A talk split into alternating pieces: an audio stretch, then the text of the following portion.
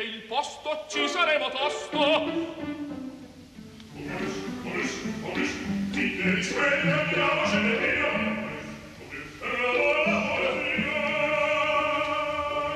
Momus, il caffè dell'opera.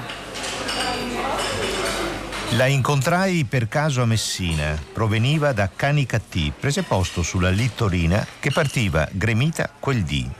Al mio sguardo ben chiaro e palese non rispose né no e né sì. Allora io, col mio nobile inglese, sottovoce le dissi così. Sono le due prime quartine di Miss, mia cara Miss, una canzone di Totò. Buongiorno, ben ritrovati e buon anno. Infiniti auguri cari ascoltatori da parte di Laura Zanacchi, responsabile del programma, di Mauro Tonini che ha responsabilità tecnica oggi di questo Momus e da parte mia. Volevamo iniziare con qualcosa di leggero, di lieve, vediamo se riusciamo a strappare un sorriso e quindi abbiamo pensato a, al principe de Curtis, a Totò 1898-1967, ma la sua popolarità sembra veramente non conoscere un momento momento di riposo, di disattenzione, continuano a uscire studi. Noi siamo una trasmissione musicale, allora quella, quello che era una mezza idea è diventata una idea quando eh, abbiamo saputo che è imminente l'uscita per un eh, editore inglese, la Palgrave Millennium di Londra, di un volume ehm, Music in Comedy Cinema, la musica nel cinema da commedia, con un ampio saggio dedicato a Totò e la musica. È il primo contributo critico dato alla presenza della musica nei film di Totò, a Totò come autore di canzoni, ai tanti musicisti che hanno eh, scritto eh, per lui o le parole o la musica o tutte e due e naturalmente anche i casi in cui Totò ha scritto parole e qualche volta musica. È un caso estremamente interessante perché? Perché Totò a quanto risulta una dimestichezza con la lettura musicale, la grammatica della musica, proprio non ce l'aveva, aveva un orecchio, aveva, strimpellava, come si dice, ma un'approfondita conoscenza non ce l'aveva, eppure, eppure, tanti risultati ha eh, dato. L'autore di questo saggio è Roberto Calabretto, sarà poi pubblicato in lingua italiana per una nuova collana della Fondazione Levi di Venezia, ma cominciamo ad ascoltare uno dei testi più è così, suoi, inconfondibilmente suoi. Miss, mia cara Miss, tratto dal film Totò a Parigi. La incontrai per caso a Messina, proveniva da Canica T. Prese posto sulla littorina che partiva gremita quel dì. Al mio sguardo ben chiaro e palese non rispose né no e né sì. Allora io col mio nobile inglese sottovoce le dissi così. Miss, mia cara Miss, non vuoi palles io divento per te.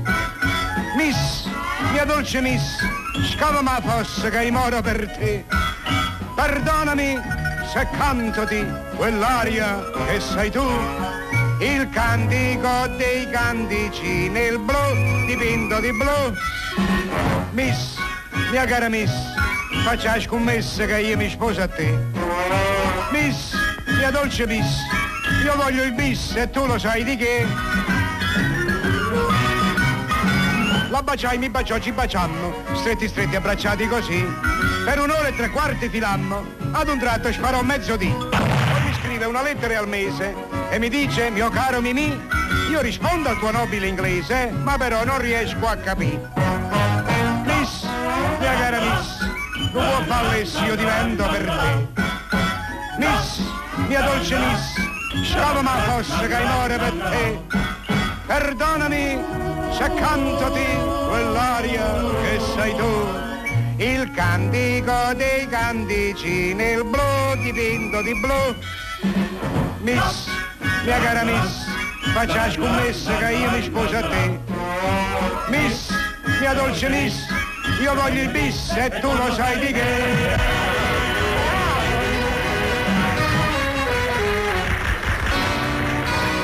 C'è una, una, una, quartina che a me piace particolarmente. Questo film, se non erro, è del 1958 ehm, di Camillo Mastro 5 e eh, dice questa quartina che sembra anticipare proprio il postmoderno, la commistione del, dell'alto, dell'elevatissimo e del più mm, immediatamente popolare, anche più recente. Perdonami se canto ti. Quell'aria che sai tu, il cantico dei cantici nel blu, dipinto di blu, cioè si va dal cantico dei cantici dell'Antico Testamento a una canzone allora recentissima di grande successo internazionale nel blu, dipinto di blu, interpretata da Domenico eh, Modugno. La surrealtà eh, di eh, Totò. Questa è una canzone all'interno di un film, ma c'è una canzone, forse la più famosa eh, di Totò, di cui è autore sia del testo che della musica, che ha non è soltanto un momento di divertimento, di svago, perché naturalmente va visto Totò mentre canta, si muove come lui sapeva fare, ma c'è una canzone che ha che sarebbe diventata la più celebre sua canzone, ma che ha anche una funzione drammaturgica importante all'interno del film nella quale è cantata. Noi le ascolteremo una nella prima interpretazione di Giacomo Rondinella, tutti ricordiamo che nel film l'interprete era un altro, era Teddy Reno, ma qui abbiamo voluto proprio eh, provare a isolare, a separare, non a isolare, a separare canzone da film. Concentriamoci proprio sui valori musicali e del racconto di Malafemmine.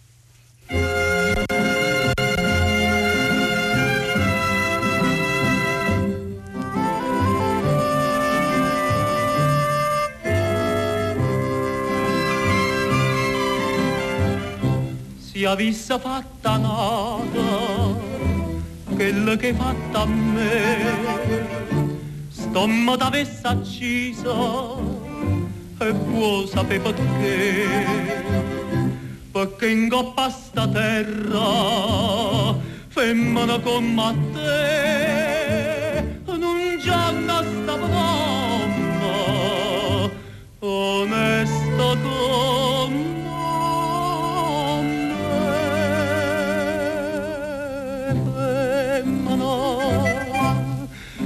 una mala femmina che è fatta chiagnere lacrime in pavità femmina se tu peggi una vipera indusse l'anima non posso più campare femmina dolce come zucchero, però sta faccia d'angelo ti serve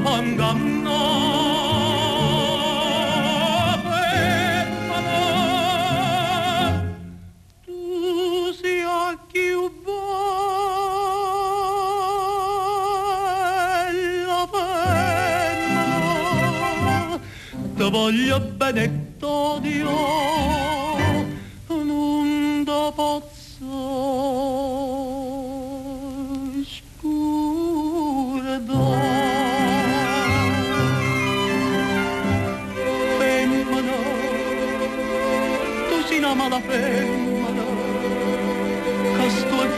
fatto chiamare lacrime in pamità femmina se tu peggi una vita mendussata dall'anima non posso più campare. Femmina si dolce come zucchero però faccia d'angelo serve per ingannare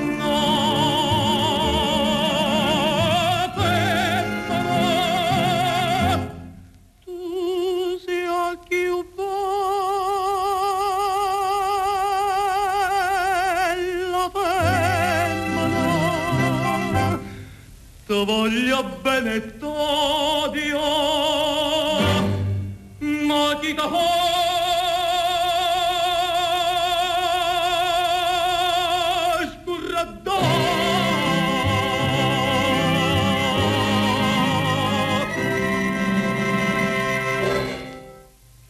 esempio meraviglioso di una canzone melodica italiana, bellissimi fiati tenuti, l'acuto finale e poi il rebus irrisolvibile, ma la femmina però è la più bella femmina che ci sia sulla faccia della terra.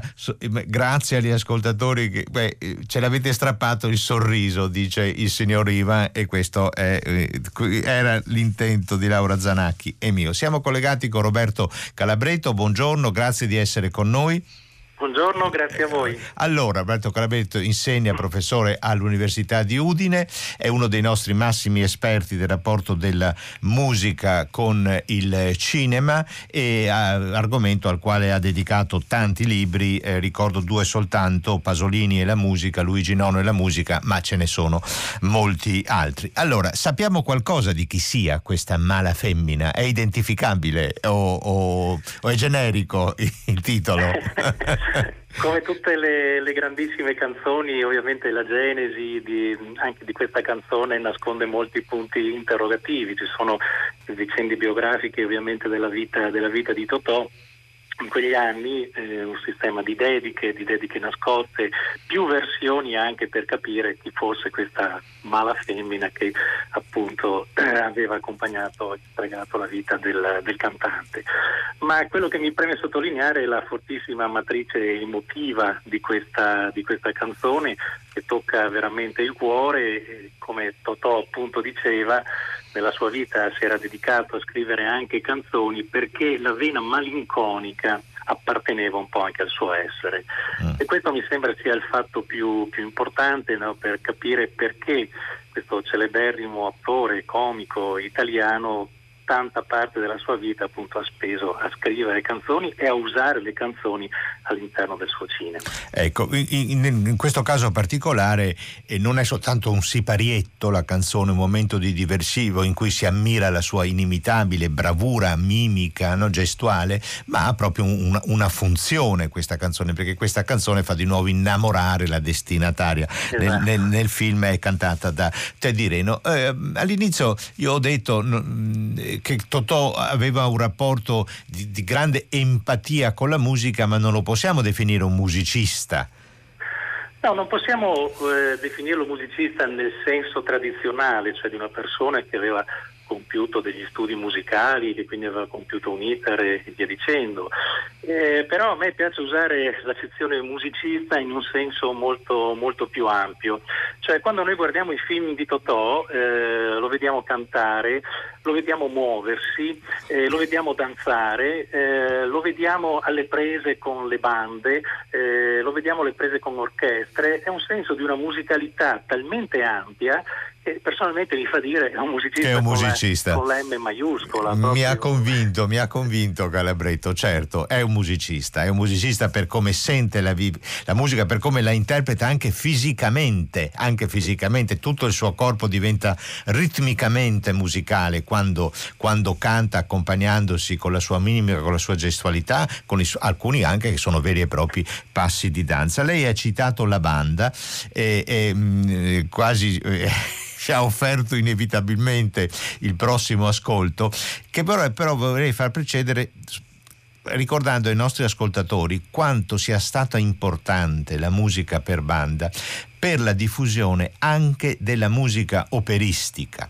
Nel momento in cui le opere di Verdi e di Rossini venivano pubblicate, i loro editori subito pubblicavano a stampa anche una serie di trascrizioni per canto e pianoforte, per flauto e pianoforte, per gli organici più vari, ma sempre c'era anche una trascrizione per banda, perché nonostante l'Italia avesse a metà Ottocento 1100 teatri, c'erano tanti paesi dove c'era una banda ma non c'era un teatro e quindi la musica, la musica operistica arrivava diventava motivo orecchiato, conosciuto, ricantato attraverso, eh, attraverso appunto le orchestrazioni per banda. Nel un film del 1952 di Steno Totò a colori c'è il momento forse più epico del rapporto sì. di Totò con la musica in cui se non sbaglio lui è il maestro Scannagatti. Ma Maestro Scannagatti, sì, innanzitutto ha fatto benissimo e la ringrazio ricordare l'enorme peso che la banda ha avuto nella divulgazione della musica nell'istruzione nei difficili anni del dopoguerra o addirittura fra i, fra i due conflitti mondiali, quando ovviamente il teatro era pur sempre a retaggio della classe borghese, insomma le piazze erano animate dai repertori bandistici. E in Totò colori di Steno, questo film del 52, che sottolineo anche è stato ritenuto uno dei 100 film italiani da salvare, troviamo appunto il maestro Scannagatti. Sarà una coincidenza, ma è un film Lux e sappiamo che il direttore amministrativo delegato della Lux era Guido Maggiorino Gatti, il grande musicologo. Grandissimo, certo. Ah, quindi... non lo so se un po' corro con la fantasia, ma insomma... Eh, eh, una punzecchiatura, diciamo. sì, che aveva fatto transitare in Lux Pizzetti, Petrassi, dalla piccola, ovviamente i grandi compositori. Totò forse ironizza e Cigno di Caianiello, che appunto così si reputa il maestro Antonio Scannagatti, forse sì. ci lascia anche... Abbiamo, abbiamo scelto il momento in cui succede l'incredibile, cioè sì. i, i, la piazza intitolata Giuseppe Verdi viene reintitolata al maestro Scannagatti. Io sono sicuro che una gran parte dei nostri ascoltatori, mentre ascolteranno quanto stanno per ascoltare, rivedranno dentro di sé anche quella sequenza.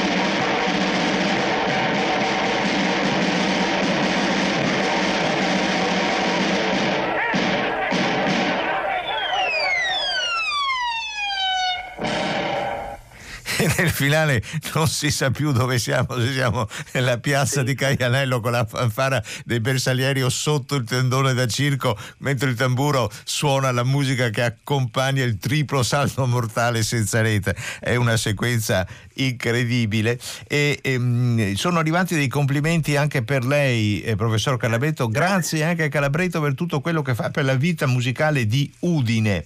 E, me, me, me, no, ma sono beh, siamo lieti di questa così, condivisa questa idea della leggerezza di oggi. È una, molto intelligente questa eh, signora Marina da Cremona che scrive, io non ci avevo pensato, eh, mi viene quasi da pensare che con Miss, mia cara Miss, Totò sia un antesignano del rap. Eh, dunque, è una, è una bella, è una bella mm, dire, dichiarazione perché in effetti nel, nel grande, nella grande miriade di intuizioni musicali che Totò ha avuto ci potrebbe stare effettivamente questa. Eh, Miss mia cara Miss è delle poche canzoni comiche di, di Totò e effettivamente la maniera con cui si sposano i versi con la musica sotto potrebbe in effetti presagire questo. Mm, ecco. Ma sì, perché c'è da un lato, da un, lato un aspetto surreale no? e dall'altro lavoro continuamente immaginifico, che è un po' il segreto dei testi de, de, dei rapper, no? creare in un paio di versi brevi delle immagini poi subito bruciate a vantaggio di altre.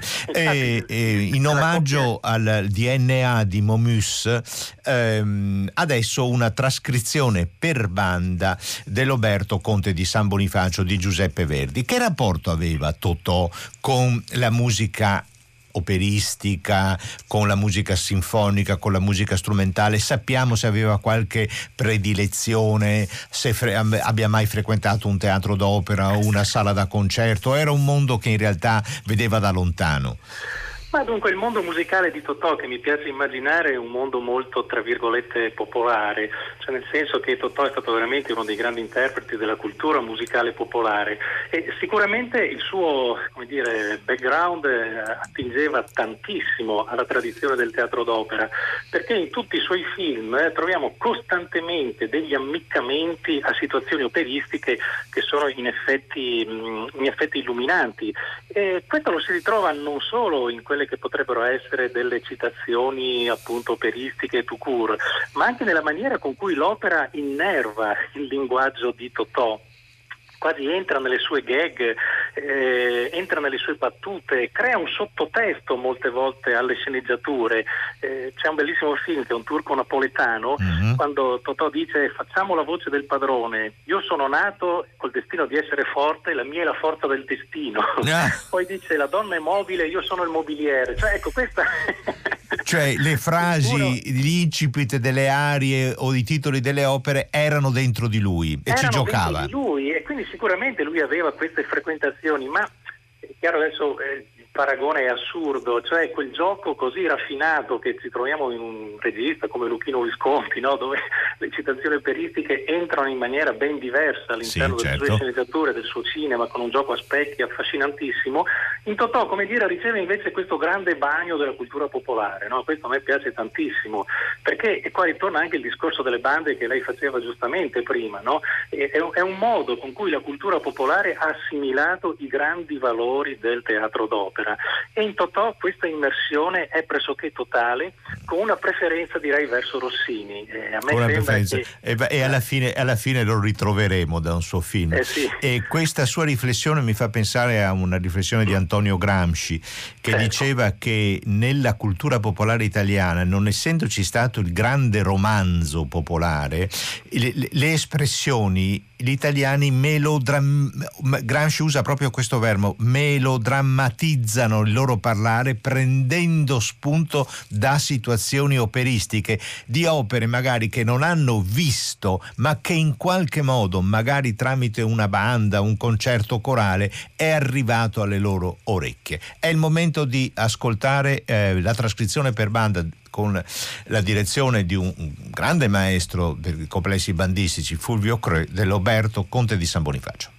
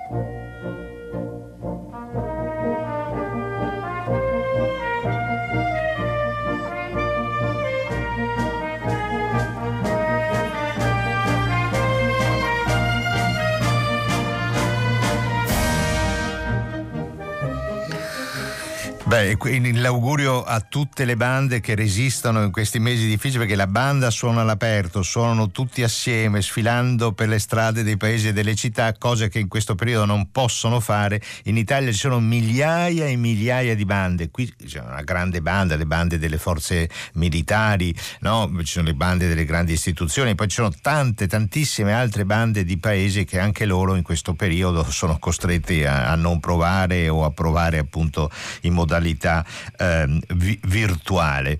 E I fiati, gli ottoni, eh, non ci sono gli strumenti ad arco nelle bande, la loro dimensione è una dimensione pubblica, sociale, collettiva ed è molto bella. Ci sono dei messaggi eh, molto interessanti, Calabreto, sul rapporto di Totò e la musica. Definirei Totò un vero musico. E un altro ascoltatore, come tutti i grandi attori, è intonato e canta rispettando le pause, fa sempre musica e sa fraseggiare ed è verissimo. I, i, i grandi attori sapevano sanno ancora qualcuno eh, fare questo, no? cantare rispettando il fraseggio con l'intonazione.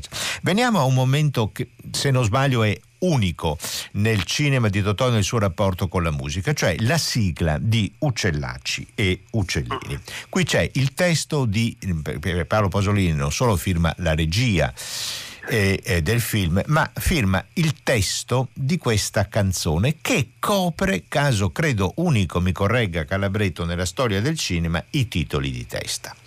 La musica è di Ennio Morricone, che con Pasolini ha, ha avuto un rapporto anche con In Teorema, se non sbaglio, e c'era un rapporto fortissimo tra, tra di loro, ricordo delle, delle, una conversazione col maestro Morricone a questo proposito, e Pasolini mette accanto al nome Totò due aggettivi, l'umano Totò e il matto Totò, come se do, i due aggettivi fossero inseparabili.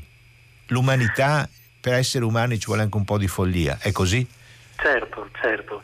Innanzitutto è bellissimo eh, questa idea di musicare dei titoli di testa è stato un caso pressoché unico nella storia del cinema e tanto più nel, nel 66.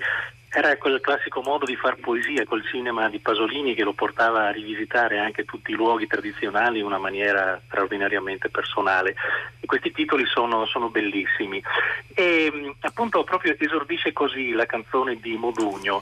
E, io penso che Totò nell'incontro con Pasolini abbia toccato i suoi vertici, e non tanto perché Pasolini è una figura che ho adorato nel corso di tutta la mia vita, ma perché eh, Pasolini in Totò ha scoperto appunto il suo istinto assurdo, clownesco che tutto il cinema aveva conosciuto. Però questo, secondo Pasolini, lo coniugava con, come dirà in una bellissima intervista, con l'immensamente umano. L'immensamente ecco, umano. Eh, questo è bello, no? Cioè, Pasolini dice in Totò coinvivono questi due aspetti, la clownerie, eh, l'assurdità, la follia e così via, però c'è l'immensamente umano che lo rende un personaggio delle favole. No? E non a caso quando lui gira Uccellacci Uccellini lo mette vicino a Ninetto Davoli, eh, un po' queste accoppiate erano tipiche di Pasolini, aveva fatto Mamma Roma con Anna Magnani e Ettore Garofalo, cioè il grande attore e il ragazzino trovato per strada, perché li vede proprio come due eroi picareschi, no? tipici, tipici della cultura delle fiabe, e pensa al flauto magico di Mozart per il loro peregrinare tra, trasferito, autore adorato eh, da Pasolini assieme esatto, a Bach. Sì. Esatto, e poi usa questa bellissima metafora quando dice girando Uccellacci Uccellini ho avuto il piacere di dirigere Totò e Ninetto uno Stradivario e uno Zuffoletto ah, che è bellissimo, rende veramente tutta l'idea, l'idea del film e, e, in questo film proprio Totò diventa questo, no? eh, riesce a recuperare questi aspetti immensamente umani che coniuga con la clowneria che tutto il pubblico no, eh, sì. e, e il contributo di Morricone, mi pare che Morricone sposi questa linea un po' del, dell'umana follia. Assolutamente, certo. Eh, Morricone ha sempre scritto delle bellissime cose su, su Pasolini e, e, proprio le scelte musicali, ad esempio, pensa di trasferire le arie del flauto magico col flauto dolce, no? Ecco qua tutto, l'universo incantato e fiabesco che doveva ancor più, ancor più rivivere e poi trova quelle soluzioni musicali che proprio si addicono benissimo Totò, i titoli di testa, anzi direi... Ascoltiamoli, ascoltiamoli, tra l'altro la voce che li canta è una voce importante. Alfredo Pini presenta l'assurdo Totò, l'umano Totò, il matto Totò, il dolce Totò. Nella storia uccellacci ed uccellini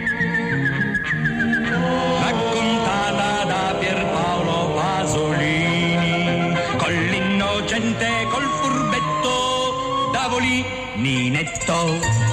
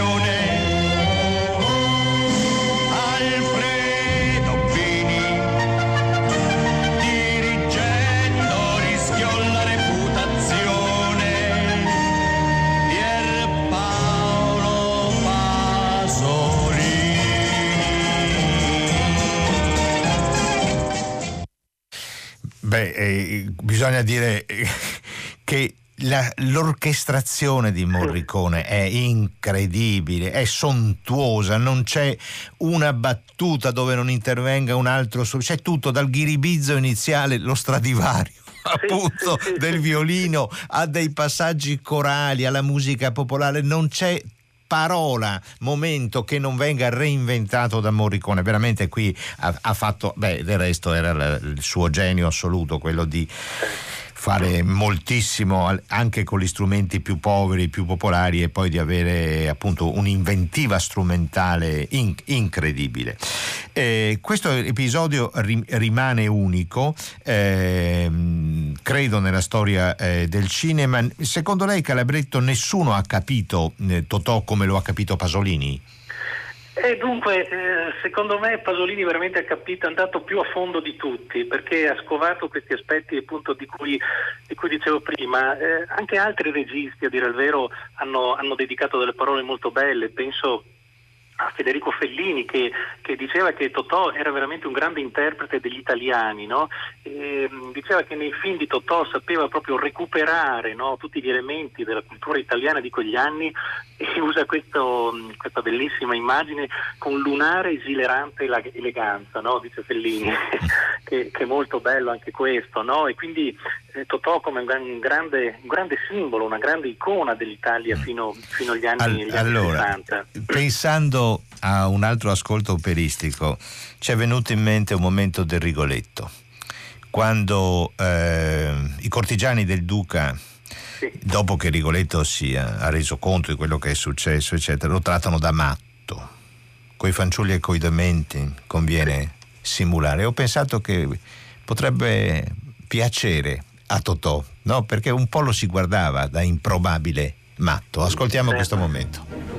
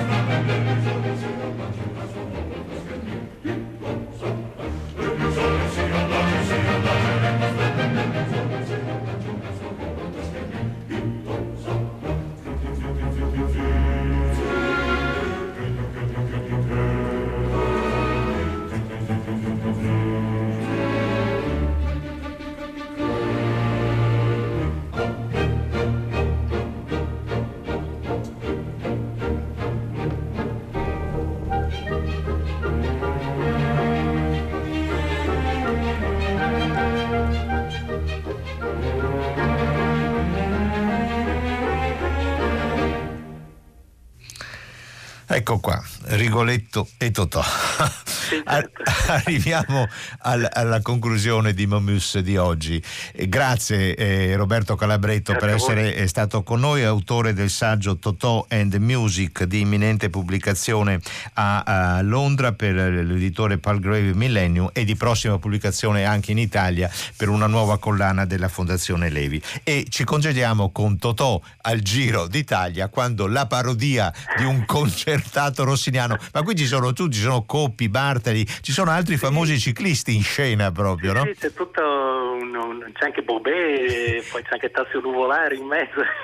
Ma mi dica una cosa, Calabretto, solo lei lo può sapere, sono loro che cantano e tutto No, un ple- no, non sono No, loro. non sono cantano, loro. non ecco, sono ecco. loro, però, però trovo sia veramente un gran finale rossiniano a chiusura di questo, di questo bellissimo, bellissimo film, musica di Nino Rota, ecco, ricordiamo anche lui a fianco di, di Morricone che Eh, certo, citato eh, giustamente prima.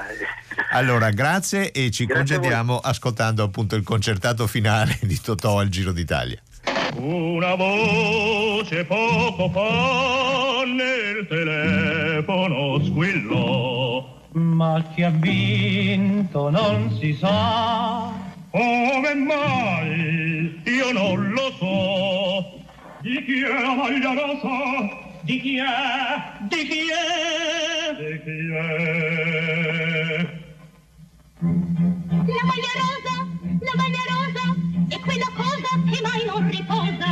Chi la conquista domani la può perdere e chi la perde può ritrovarla con facilità. Ma di chi sarà? Ma di chi sarà? Di chi sarà? Di chi sarà? Di chi sarà?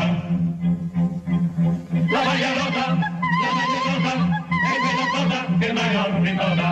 Guarda un po' di qua, guarda un po' di là.